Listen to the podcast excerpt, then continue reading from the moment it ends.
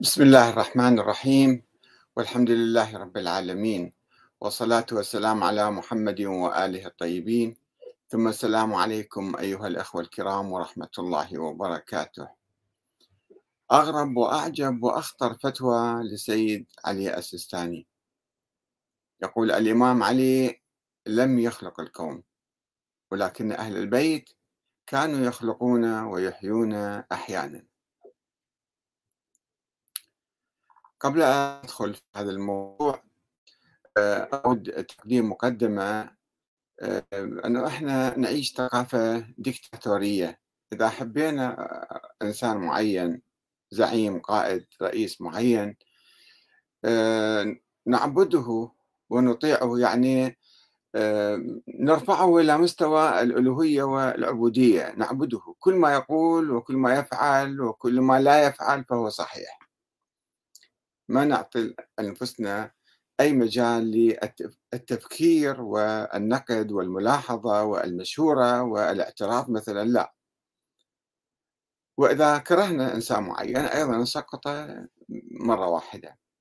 بين بينما الإسلام يعلمنا وأهل البيت عليهم السلام يعلمونا الثقافة الديمقراطية. ثقافة الشورى والمسؤولية والأمر المعروف والنهي عن المنكر وعدم الانسحاق أمام الزعماء والقادة والمراجع. مع الأسف الشديد إحنا كنا نعيش يعني في ظل أنظمة ديكتاتورية مثل نظام صدام وبعدين آه، صار عندنا نظام إسلامي يعني نظام ديمقراطي ولكن فوق هذا النظام عندنا آه، مرجعية مرجعية لتحكم فوق هذا النظام. والعلاقة بين الناس وبين هذه المرجعية علاقة مع الأسف مو صحيحة. علاقة يعني تصنيم وعبودية. وعدم يعني أنه كل ما فعل المرجع هو صحيح لأنه هذا نائب الإمام هذا الحاكم الشرعي هذا ولي أمر المسلمين. ما نسمح لأنفسنا أن نقدم ولو نقد بسيط. وإذا واحد قام وانتقد مثلا أحد المراجع. لا هذا يريد يسقط المرجع يريد يقضي عليه. هذا عنده هدف مثلا معين. بالحقيقة ما عندنا هكذا أهداف ولا نريد نسقط أحد. إنما نشوف بعض الأخطاء موجودة. يعني مثلا السيد السيستاني قام بأعمال تاريخية عظيمة في العراق. حقيقة أقول وقد قلت ذلك مرارا وتكرارا. أولا مثلا آه، أيد إقامة نظام دستوري في العراق ونظام ديمقراطي بعد ذلك على ضوء الدستور دعا إلى كتابة الدستور ولو كان في يعني مشاكل ولكن هو آه، رفض الفوضى ورفض ورفض السيطرة الأمريكية على العراق المباشرة أو وضع دستور كما تشاء أمريكا مثلا. قال يجب أن يكتب الدستور العراقيون. هذه خطوة مهمة جدا. الخطوة الثانية منع الحرب الأهلية عندما أعلن الزرقاوي الحرب العلنية على الشيعة في 2006 إذا تذكرون وقال لو قتلوا نصف الشيعة لا تردوا عليهم ولو قتلوني لا تردوا عليهم. هذا كان موقف تاريخي يسجل له التاريخ. والموقف الثالث هو محاربة داعش الفتوى التاريخية بمحاربة داعش. هذه إيجابيات عند السيد السيستاني ولكنه ليس معصوما ولم ينزل من السماء وعنده أخطاء سواء في الفتاوى أو في الفكر أو في المواقف يمكن يناقش مواقفه. ما يجوز أن ننظر إلى نظرة يعني كأنه واحد معصوم أو نبي من أنبياء الله. لا مو هالشكل. فشوفوا الإمام علي عليه السلام كيف يعلمنا الثقافة الديمقراطية كيف نتعامل مع الإمام في حياته أمير المؤمنين. وهو حاكم عنده خطاب طويل موجود في نهج البلاغة. أقرأ لكم مقطع من عنده. حتى تشوفون إيش قد إحنا بعيدين عن ثقافة أهل البيت الديمقراطية. يقول في هذه الخطبة المعروفة آه، وربما استحلى الناس الثناء بعد البلاء. يثنى على الإمام علي يعظموه يعني. فلا تثنوا علي بجميل ثناء لإخراج نفسي إلى الله وإليكم من البقية في حقوق لم أفرغ من أدائها. وفرائض لابد من إمضائها. عندي واجبات لازم أسويها. فرائض علي. فلا تكلموني بما تكلم به الجبابرة.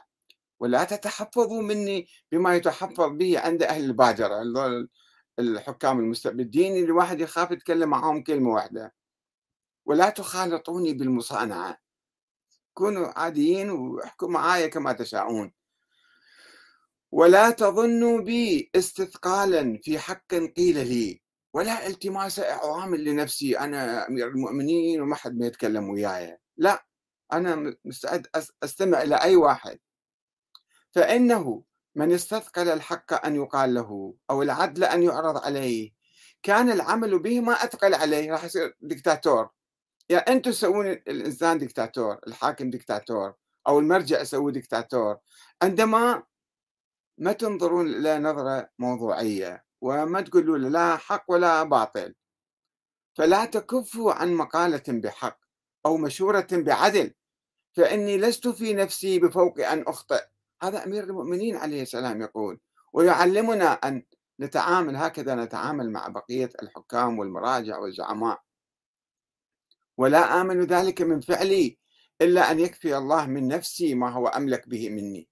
فإنما أنا وأنتم عبيد مملوكون لرب لا رب غيره. شوفوا شلون؟ هاي الثقافة الإسلامية الثقافة الديمقراطية. يعني إحنا لازم نقوم بدورنا.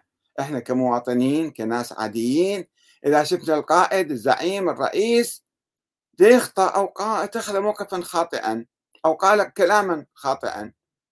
وشفنا كلامه مو صحيح يجب أن نعترض عليه ونقول له كلامك مو صحيح. حتى لو كان مرجع حتى لو كان السيستاني أو غير السيستاني مع الأسف يعني أنا نشرت هذه المقالة وبعض الناس أوه هذا حملة على السيستاني و... لا ما عندنا لا حملة على السيستاني ولا على غيره ولا إحنا داخلين في منافسة على المرجعية ولا على رئاسة الجمهورية أو رئاسة الوزراء. إنما نرى أن هناك خطأ كبير حصل لابد من تصحيحه. ومع الأسف الشديد المرجعية ما عندها قناة لتبادل الآراء بين الناس. في مجلس الشورى مثلا الاستماع إلى شكاوى الناس آه، عقد ندوات مؤتمرات لإبداء آراء الآخرين تجاه ما يفعل المرجع مثلا. كلها مو موجود. هو مرجع كأنه صاير صنم مثلا. إحنا مسوي صنم. و ما حد ما يقدر يتكلم معاه أي كلمة. وإذا واحد ببنت شفها يصبح هذا إنسان آه، يتكلم مع عنده حملة مع النواصب ضد الشيعة. ما عندنا شكل هذا. إحنا نقول هذا الكلام لله وفي الله ودفاعا عن الإسلام وعن الشيعة قبل أي شيء آخر. فلذلك اسمحوا لي أن آه، أتكلم حول هذا الموضوع بهدوء إن شاء الله وأنا ما أحاول أن أسيء لأحد ولكن في فتوى عجيبة غريبة طالعة وخطيرة جدا لابد من مراجعتها وأطالب السيد السيستاني بأن يراجع هذه الفتوى التي صدرت من مكتبه وما أدري هو مطلع عليها ولا لا ولا هو يتحمل مسؤولية لأنه باسمه طالعه فبس هو رجال كبير وكذا ما أعرف شنو الموضوع كيف تخرج هكذا فتاوى في هذه الأيام تسيء إلى الشيعة وإلى المسلمين عموما. فأقول أصدر مكتب السيد السيستاني يوم 8 صفر 1445 فتوى عجيبة غريبة ومتناقضة في نفس الوقت في تعريف معنى الغلو. ردا على سائل سأله هل القول بأن الإمام علي والإمام الحسين هو خالق الأكوان؟ شوف شلون سؤال عجيب غريب هو بحث ذاتي أو جاعل السماوات أو أنه يحيي الخلق ويميتهم وطبعا يرزقهم ويدرسونهم بعد أشياء تفاصيل. هل هذا القول من الغلو المنهي عنه في الروايات الشريفة الثابتة؟ تعرفون بعض الشعراء اللي يعني يطلقون العنان لأنفسهم فيتكلمون بما يشاءون كفريات وشركيات وأشياء آه، مغالية جدا. فواحد سائل قال هذا شنو غلو ولا مو غلو؟ وكان الجواب كما يلي باسمه تعالى سطرين ثلاثة. نعم هو من الغلو الذي تبرأ منه أئمة أهل البيت عليهم السلام. هذا كلام لطيف. وليس منه إسناد الخلق أو الإحياء إليهم في بعض الموارد الخاصة. بإذن الله تعالى نظير ما ورد في القرآن الكريم بالنسبة إلى بعض الأنبياء على نبينا وآله وعليهم السلام. 8 صفر 1445 وختم مكتب السيد السيستاني في النجف الأشرف. وجاء هذا السؤال أو الاستفتاء بعد انتشار مقاطع لبعض الشعراء والرواديد الحسينيين في العراق تتضمن معاني الغلو إلى درجة الكفر والشرك الصريح بالله تعالى. وكان عامة الناس ينتظرون أن تقوم المرجعية باتخاذ موقف صريح في مكافحة هذا الغلو وهذه الظاهرة المنتشرة الآن. والقيام بواجبها في الأمر بالمعروف والنهي عن المنكر. وتوجيه الناس إلى توحيد الله تعالى.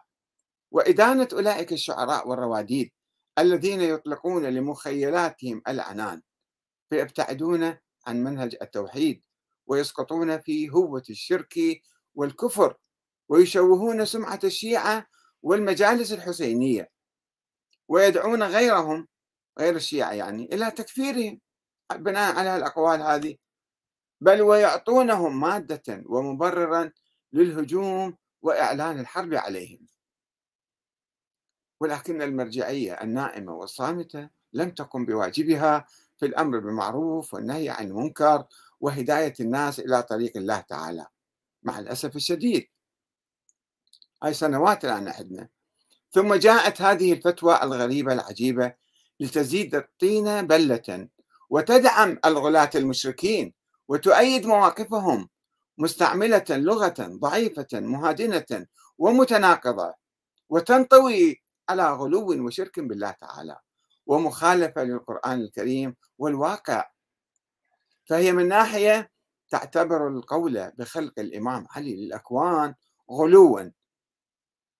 ولكنها في نفس الوقت تقول إن إسناد الخلق والإحياء إلى أهل البيت يحدث في بعض الموارد الخاصة. كلام عجيب غريب متناقض يعني. ولا ندري بالضبط هل اطلع السيد السيستاني على هذه الفتوى. فهو كما يقال مريض جدا ولا يتابع ما يجري في مكتبه. والظاهر الشكل يعني لو كان متابع ما كان سمح بصدورها هكذا فتوى. وما يتابع ما يصدر عنه باسمه من فتاوى. هذا إذا أحسن الظن به بالحقيقة. أنا أريد أن أحسن الظن بالسيد السيستاني لا أريد أن أحمله المسؤولية وأنا ما شايفه ولا شا ولا متأكد من هو كذا ولكن ما يصدر من مكتبه مريب حقيقة. وربما لا يعرف من يتواجد في مكتبه وما هو مستواه العلمي والإيماني والعقلي. حتى العقلي مشكلة أنه في ناس حتى عقلهم عقلهم ما موجود. بحيث يكتب ما يشاء ويفتي بخلاف القرآن الكريم وعقيدة التوحيد والواقع والتاريخ. أن الأئمة كانوا مثلا يحيون الناس يميتوهم. شنو الكلام هذا؟ منين جايبه ولا يقدم أي دليل أو مثل على ما يقول من قيام أئمة أهل البيت بالخلق والإحياء. وين؟ متى تم ذلك؟ إلا بالأساطير. إلا ما ينسب لبعض الغلاة من خرافات وأساطير. وهذا اللي جالس في مكتب السيد السيستاني يعتمد على الأساطير ويجي يصدر باسم السيستاني. ولذا نطالب السيد السيستاني بالإشراف الدقيق على مكتبه والتوقيع بنفسه على الفتاوى الصادرة منه. خلي يشوفها ويوقع عليها بخط إيده مو بالختم ويروحون بعدين. أو إعادة تشكيل أعضاء المكتب وإعلان أسمائهم للملأ. من هذول المكتب السيستاني اللي يصدرون الفتاوى؟ ابن محمد رضا ولا آخرون مثلا خلينا نعرفهم حتى إذا واحد سوى خطا أو أو قال كلاما عجيبا غريبا واحد يروح يحاسبه أنت فلان أخطأت. وادانه هذه الفتوى العجيبة الغريبة المتناقضة التي تنفي خلق الكون عن الإمام علي والحسين ولكنها في نفس الوقت تزعم قيام أهل البيت بذلك في بعض الموارد الخاصة دون أن تقول لنا ما هي تلك الموارد؟ وماذا حدث فيها؟ ومتى؟ وما هو المصدر؟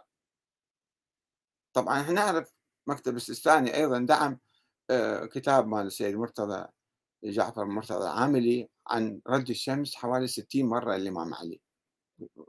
عشر سنين اشتغل عليه وبعدين نشره والمكتب السيستاني طبع الهياء ودعمه أو الآن عندهم 842 كتاب عن الإمام المهدي إي واحد كتاب كتابين يثبت يكفي إثبات وجود الإمام. يصرفون هالملايين على هالمؤلفين وعلى الطباعة وعلى النشر وعلى ملايين ملايين دي يصرفون. ماكو واحد يحاسبهم. ماكو واحد يحاسب المكتب. وما أدري السيد السيستاني عنده اطلاع ولا ما عنده اطلاع. راجعوا مركز الدراسات التخصصية في الإمام المهدي في مكتب السيستاني. أنا قبل أسبوع تقريبا راجعت 842 كتاب ناشرين. طيب هذا ما لازم واحد يحاسب أموال عامة أموال الناس. بدل ما يعطوها الفقراء والمساكين والناس المحتاجين يصدرون كتب عبثية ما بها ما تفيد أي شيء ولا تثبت أي شيء. إن من أخطر الأمور أن يسمح للجهله والمنحرفين بالتصدي للإفتاء. والأخطر من ذلك أن يتم إصدار الفتاوى الضالة المضلة باسم مرجعيه السيستاني التي يعتبرها الكثير من الناس في العالم وجه الشيعة. وأن إصدار الفتاوى بهذه الصورة الغامضة المشبوهة تحسب عليه وتسجل باسمه. مكتب السيستاني. منو مكتب السيستاني؟ ما حد ما يعرفه. وفي الحقيقة لم يكن هذا الإشكال ليحدث لو كان السيد السيستاني منفتحا على الناس ومتواصلا معهم بصورة مباشرة. مو يجون بس يسلمون عليه ويروحون. يعني لازم واحد يقعد في مناسبات للالتقاء بالناس بالنخب على الأقل. ما يلتقي بالحكومة ما يلتقي بمجلس النواب بالنخب المثقفة بالعلماء يجلسون يتحدثون وياه ويعرضون لهم إلى الإشكالات أو المشاكل الموجودة في المجتمع. وذلك لأن هذا الانعزال والانقطاع يتسبب في مشاكل كثيرة بحيث لا نعود نعرف الرأي الحقيقي للسيستاني مما يدلس عليه. هسه هاي الفتوى صادرة من السيستاني لو صادرة من مكتبه ومنو من هذا المكتب اللي صادرة من عنده؟ ما نعرف. هذه مشكلة حقيقة. وناس يقول لك إحنا نقلد السيستاني. وذولش ما يسوون تحت عباءته هو مقدس لازم ما تنتقدون الآخرين اللي يتكلمون أو يعملون تحت عباءته ونأمل أن يتشكل وفد شيعي عام لملاقاته أو قيام وسائل الإعلام الرسمية بسؤاله مباشرة عن حقيقة هذه الفتوى التاريخية الخطيرة سلبية يعني وحقيقة موقفه من الغلو ومن القول بقيام أهل البيت بالخلق والإحياء أحيانا. هاي راح تحسب على على الشيعة عبر التاريخ إذا بقيت آه، كما هي وما حد ما تكلم حولها. إن هذه الفتوى اللا شرعية تتناقض بصورة صارخة مع القرآن الكريم الذي يقول بسم الله الرحمن الرحيم.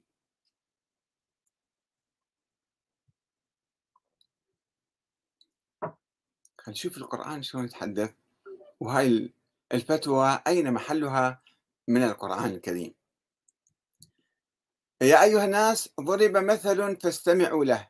إن الذين تدعون من دون الله لن يخلقوا ذبابا. أهل البيت ذبابة بعوضة ما يتمكنون يخلقون ولا يحيون. شنو هالكلام هذا؟ ولو اجتمعوا له. إن الذين تدعون من دون الله لن يخلقوا ذبابا. ولو اجتمعوا له. وإن يسلبهم الذباب شيئا لا يستنقذوه منه. ضعف الطالب والمطلوب. ما قدر الله حق قدره. إن الله لقوي عزيز. الله يصطفي من الملائكة رسلا ومن الناس. إن الله سميع بصير. يعلم ما بين أيديهم وما خلفهم وإلى الله ترجع الأمور. آيات كثيرة بالقرآن صريحة بتوحيد الله ومحاربة الشرك. ألا له الخلق والأمر. الخلق والأمر كله بيد الله. هاي سورة الأعراف آية 59 إن الله هو الرزاق ذو القوة المتين. الذاريات 150 واعبدوا الله ولا تشركوا به شيئا. حتى شيء قليل. لا تقول هذا بإذن الله. راح يعمل هذا العمل بإذن الله. هاي في سورة النساء 36 قل تعالوا أتلوا ما حرم ربكم عليكم. ألا تشركوا به شيئا. الأنعام 151 ولقد أوحي إليك وإلى الذين من قبلك. هذا خطاب لرسول الله. لئن أشركت ليحبطن عملك ولتكونن من الخاسرين. ناس يأولون يقول هذا يعني آه، كناية أو كذا. لا خطاب صريح للرسول. أنت يا رسول الله عليك أن تبلغ دعوة التوحيد تدعو الناس إلى توحيد الله. ولو أشركت شوي عملك كله راح يحبط. ولتكونن من الخاسرين بكل تأكيد. الله خاطبه. إن الله لا يغفر أن يشرك به. ويغفر ما دون ذلك لمن يشاء. ومن يشرك بالله فقد افترى إثما عظيما. النساء 48 آية أخرى أيضا في سورة النساء. إن الله لا يغفر أن يشرك به ويغفر ما دون ذلك لمن يشاء. ومن يشرك بالله فقد ضل ضلالا بعيدا. النساء 116 ليش التركيز من الله تعالى على على محاربة الشرك؟ قل يا أهل الكتاب تعالوا إلى كلمة سواء بيننا وبينكم ألا نعبد إلا الله ولا نشرك به شيئا ولا يتخذ بعضنا بعضا أربابا من دون الله. فإن تولوا فقولوا اشهدوا بأننا مسلمون. آل عمران 64 أتى أمر الله فلا تستعجلوه. سبحانه وتعالى عما يشركون. ينزل الملائكة بالروح من أمره على من يشاء من عباده. أن أنذروا أنه لا إله إلا أنا. فاتقون خلق السماوات والأرض بالحق تعالى عما يشركون. النحل من واحد إلى ثلاثة. أفمن هو قائم على كل نفس بما كسبت وجعلوا لله شركاء. مساعدين سكرتارية. كأن الله مستعد مقاولات هو ما يقدر يسوي الأشياء أو ما يريد يسويها.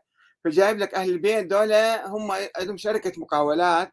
هم يخلقون الكون ويوجدون الناس ويرزقون ويحيون.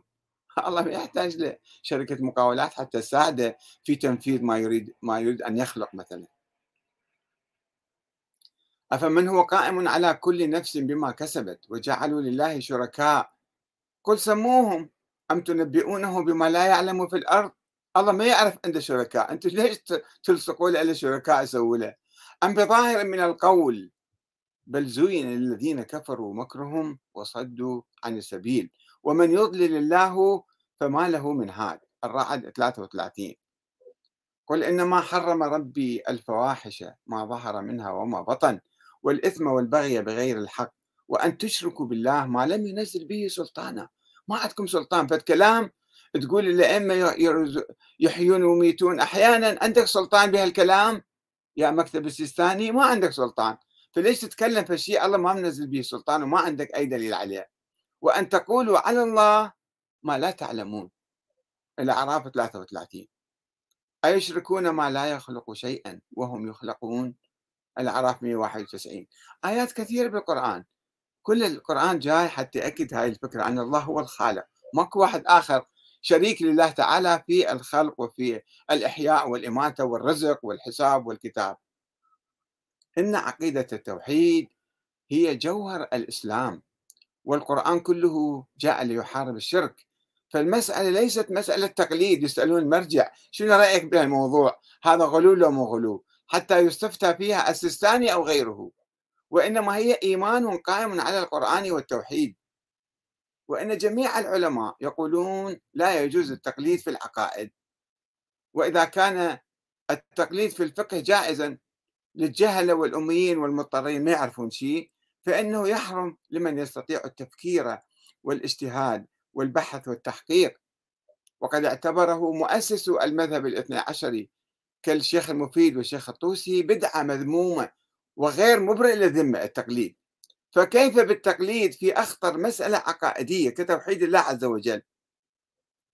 إلا أن ابتعاد الناس عن القرآن الكريم سمح لبعض المنحرفين أن يقعوا في وهدة الغلو والشرك والعياذ بالله وكان من المفروض أن يوجه المفتي في مكتب السيستاني يوجه السائل إلى القرآن الكريم ويعرفه عقيدة التوحيد ويحذره من الشرك ويقول له إن بناء العقيدة الإسلامية حول الموضوع لا يعتمد على الروايات الواردة عن أهل البيت، العقيدة ناخذها من القرآن، نرجع للقرآن وإنما على القرآن والقرآن فقط.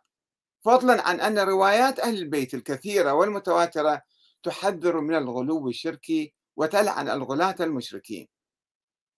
اللي كانوا في زمانهم يدعون الادعاءات كما كان من المفروض أن ينبه المفتي السائل إلى أن المسألة ليست من مسائل التقليد وإنما على كل مسلم أن يراجع القرآن أو الكريم أولا وأنه ليس بحاجة إلى الروايات أو المفتين حتى. ولا روح ارجع القرآن شوف القرآن شو يقول. وكان يجب على المتصدر للإفتاء في مكتب السيستاني أن يعرب عن إنكاره الشديد لهذه المقولات الشركية. أن الله الإمام علي خالق الأكوان. شو الكلام هذا؟ ورفضها بشدة. ولا يعتبر هكذا مقولات من باب الغلو الذي تختلف فيها آراء الناس. وإنما هي من مقولات الكفر والإيمان والشرك والتوحيد. إذا واحد آمن بهالكلام راح يصير كافر مشرك ما يكون بعد هو مؤمن موحد. ولكن المفتي اللي ما نعرفه هذا المجهول المغالي المختبئ في مكتب السيستاني أجاوب أجاب جوابا ضعيفا ومنكرا وفاشلا. وذلك عندما تراجع عن اعتبار الخلق والإحياء المنسوب إلى الأئمة من الغلو المرفوض من الأئمة واستثنى حدوثه في بعض الموارد الخاصة. هذا هذا الشيء العجيب الغريب ورجعها قال لك شنو؟ أنه بإذن الله تعالى. وقد فشل هذا المفتي في الجواب مرتين نظريا وعمليا في تشبيه دعواه بنسبة الإحياء والخلق للأئمة كما قال نظير ما ورد في القرآن الكريم بالنسبة إلى بعض الأنبياء. اللي يقصد النبي عيسى عليه السلام الذي كان يخلق من الطين طيرا فينفخ الله فيه الروح مو هو ينفخ الروح ويسوي طير. وهذا اشتباه من المفتي بالنسبة بنسبة الخلق إلى عيسى. عيسى ما كان يخلق الطيور كان يسوي تمثال طير من طين والله سبحانه وتعالى ينفخ فيهم الروح ويطير. إذ أنه لم يكن يخلق الطيور وإنما كان يصورها ويصنع تماثيلها من الطين فينفخ الله فيها الروح. وكذلك إحياء الموتى بإذن الله تعالى. الله أعطاه إلى آه، قدرة إلى عيسى في هالأشياء مو أنه فوض الكون يخلق الأكوان. عيسى ما في حتى المسيحيين لا يقولون ذلك. أن عيسى مثلا خلق الأكوان.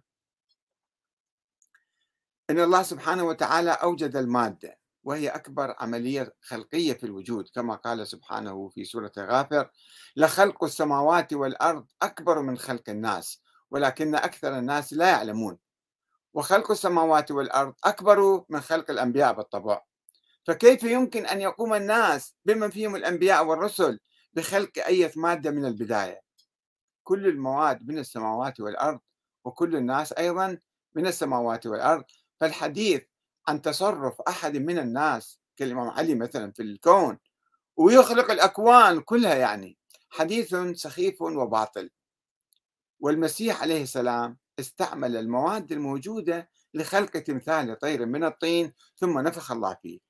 أما النبي محمد صلى الله عليه وآله فقد كان يريد أن يسكت المخالفين بإظهار آية سماوية. المشركين كانوا يطالبون جيب لنا معجزة حتى نعترف بنبوتك. ولكن الله تعالى قال له وإن كان كبر عليك إعراضهم. مدى يستمعون إليك؟ فإن استطعت أن تبتغي نفقا في الأرض أو سلما في السماء فتأتيهم بآية. ولو شاء الله لجمعهم على الهدى فلا تكونن من الجاهلين. إنما يستجيب الذين يسمعون والموتى يبعثهم الله ثم إليه يرجعون.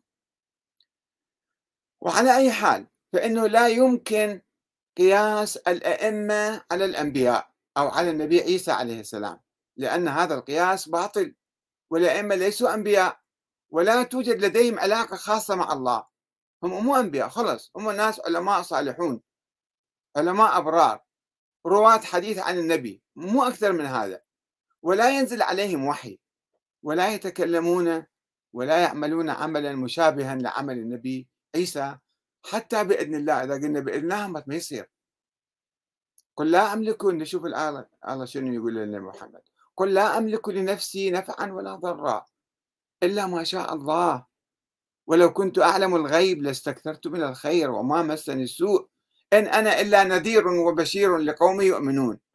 فهذا النبي محمد هو خالق الأكوان أو الإمام علي خالق الأكوان أو الإمام الحسين ويقدر أرزاق العباد و... ويدير الكون أو الإمام المهدي الآن مثلا كما يزعمون. الله يقول لي محمد يقول لي أنت قل لا أملك لنفسي نفعا ولا ضرا أنا ما عندي كل شيء ب... إلا ما شاء الله الله اللي يقدر حياتي. هذا أولا. هذا الخطأ الأول اللي هم اعتقدوا قاسوا الأئمة على النبي عيسى. وأما الخطأ الثاني فإن الإدعاء بقيام الأئمة بالإحياء والخلق والرزق طبعا إدعاء غير واقعي ولم يثبت في التاريخ وإنما هو خيال في خيال وأسطورة من الأساطير من أساطير الغلاة. ولم يذكر المفتي المجهول في مكتب السيستاني اللي ذكر هاي العبارة. أي حادثة مشابهة لما قام به النبي عيسى عن أحد من الأئمة؟ إلا ما يرويه الغلاة الخرافيون عنهم كقيام الإمام الباقر بعمل فيل من الطين والطيران به من المدينة المنورة إلى مكة المكرمة. أسطورة هذه. أو أن الإمام موسى الكاظم شاف لوحة جدارية وكان معزوم عند هارون الرشيد وهارون الرشيد جايب فرد ساحر يضحك على آه، الإمام آه، موسى الكاظم. وطير الخبز من إيديه فالامام غضب وأشار إلى لوحة على الجدار لوحة صورة أسد قال له تعال أكل هذا الساحر الهندي. أو أنه قصص من هال أو النبي أو الإمام الرضا اجى واحد قال له أنا أبوي وامي ميتين وكذا تعال احييهم إلي. فأحياهم وعاشوا بعدين هاي كلها أساطير أكاذيب هذه. والحوزة المفروض فيها تدرس الأشياء تحقق فيها. مع الأسف الشديد ما ادري شنو ملتهين بأي دراسة بأي موضوع؟ ما يبحثون ما يدققون ما يدرسون. يسموهم حوزة وعلماء وإحنا مختصين. أي اختصاص عندكم أنتم؟ ما تعرفون مبادئ الدين ما تعرفوها. وتقولون إحنا مراجع مختصين وإحنا حوزة عليكم أن تقلدونا وتسمعوا كلامنا. هذه مصيبة حقيقة. وما شابه من القصص الإسطورية التي يريدها الولاة من أجل إثبات إمامة بعض الأئمة. أنه هاي نظرية الإمام اللي مسويها ماكو دليل عليها لا من الله من القرآن ولا من النبي وماكو نصوص على الأئمة. فشي يسوون؟ اختلقوا لهم معاجز. هذا لذلك اختلقوا هاي المعاجز. حتى ينقذوا نظرية الإمامة التي وصلت إلى طريق المسدود وانتهت بوفاة الإمام العسكري وراحت خلصت قبل 1200 سنة. وإحنا الآن جايين بعد مئات السنين بعد 1200 سنة. متشبثين بهاي النظرية ونحاول نثبتها وبهالأساطير هذه. ويبدو أن المفتي المجهول في مكتب السيستاني الذي أصدر هذه الفتوى متأثر جدا بأقاويل الغلاة المفوضة الملعونين على لسان الإمام الصادق وبالمرجع الراحل أبو القاسم الخوئي الذي كان يؤمن بالولاية التكوينية كما ورد في كتابه مصباح الفقاهة جزء 3 صفحة 277 إلى 281 يبحث هذا الموضوع الولاية التكوينية ويقول هذا أنقل لكم فقرة من كلام هذول دارسين عند السيد الخوئي أو عندهم أهل الأفكار هذه. يقول الظاهر أنه لا شبهة في ولايتهم على المخلوق بأجمعهم. هذا الخوئي يقول. من وين جبت الكلام يا سيد خوئي من القرآن من النبي يقول لا كما يظهر من الأخبار زيارة الجامع أو زيارة مدري شنو الحديث الموضوعة لكونهم واسطة في الإيجاد يعني الله خلقهم وهم راحوا خلقوا الكون والإمام علي خلق الكون. فذول الشعراء والرواديد يأخذون الكلام من الخوي يقلدوه يعني تقليد أعمى. وذول جماعة في المكتب أيضا نفس الشيء. وبهم الوجود وهم السبب في الخلق. إذ لولاهم لما خلق الناس كلهم لما خلق الناس كلهم. وإنما خلقوا من أجلهم وبهم وجودهم وهم الواسطة في الإفاضة. الله فاض وخلق الأئمة والأئمة خلقوا الكون. بل لهم الولاية التكوينية لما دون الخالق. عندهم ولاية على الكون كله. بس على الله ما عندهم ولاية بس تحت الخالق. فهذه الولاية نحو ولاية الله تعالى مثل ولاية الله على الخلق ولاية إيجادية يعني هم يخلقون. وإن كانت هي ضعيفة بالنسبة إلى ولاية الله تعالى على الخلق. هذا كفر كفر صريح هذا. ما أدري شلون السيستاني هذا آه، الخوي قال هالكلام وكاتبه في كتابه. وأنا مرة سألت حتى السيستاني أنا شنو رأيك بهالكلام؟ إحنا نعرف عندك رأي لو ما عندك؟ ما ما جاوبوني. ولا شك بأن القول بأن الأئمة يحيون ويميتون ويرزقون ويخلقون حتى مع القول إن ذلك بإذن الله.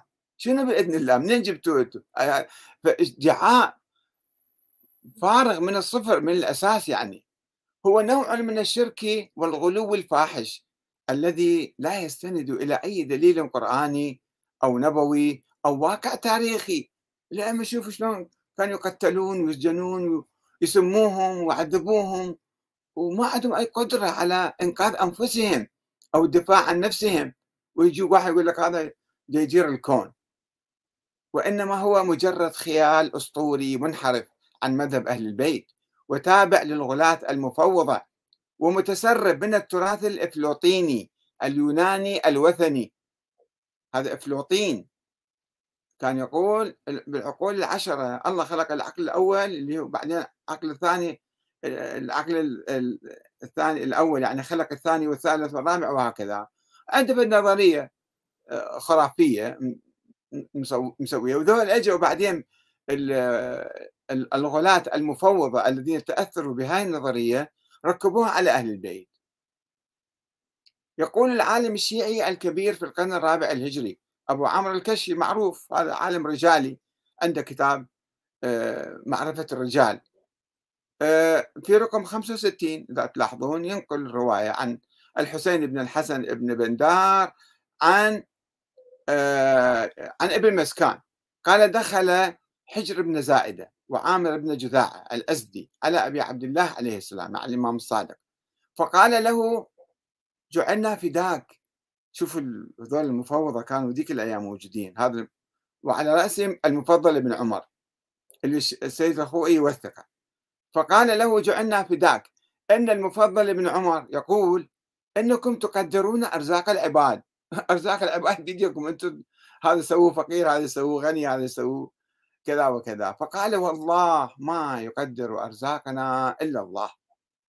ولقد احتجت إلى طعام لعيالي فضاق صدري وأبلغت إلي الفكرة في ذلك حتى أحرزت قوتهم فعندها طابت نفسي. لعنه الله وبرئ منه. قال أفنلعنه ونتبرأ منه؟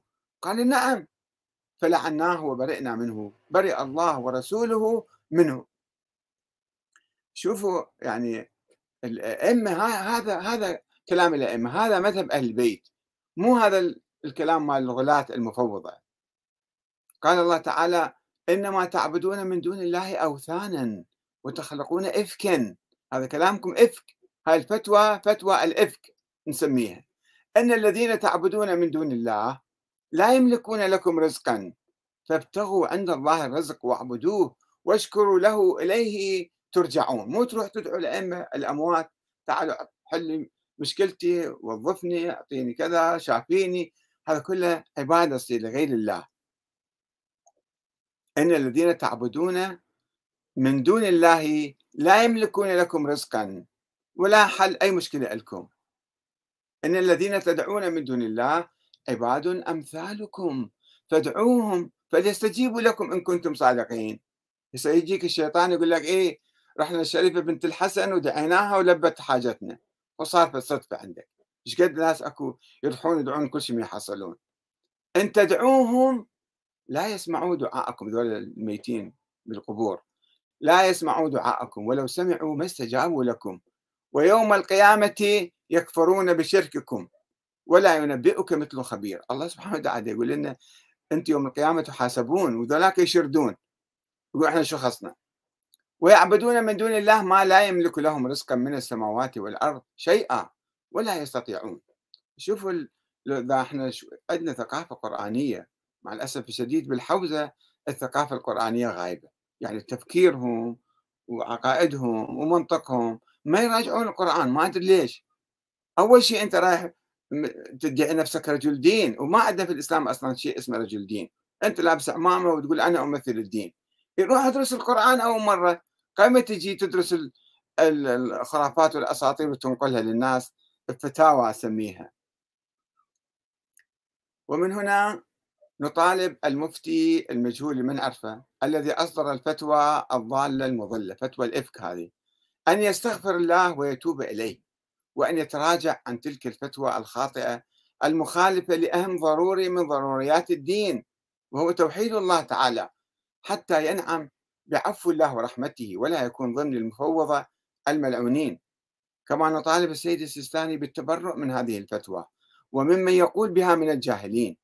وندعو عامة الشيعة ولا سيما المثقفين منهم إلى القيام بثورة ثقافية تعود بنا إلى الثقافة القرآنية الأصيلة والتخلي عن النظريات السياسية القديمة المغالية بأهل البيت واللي جابت لنا الأساطير بعدين.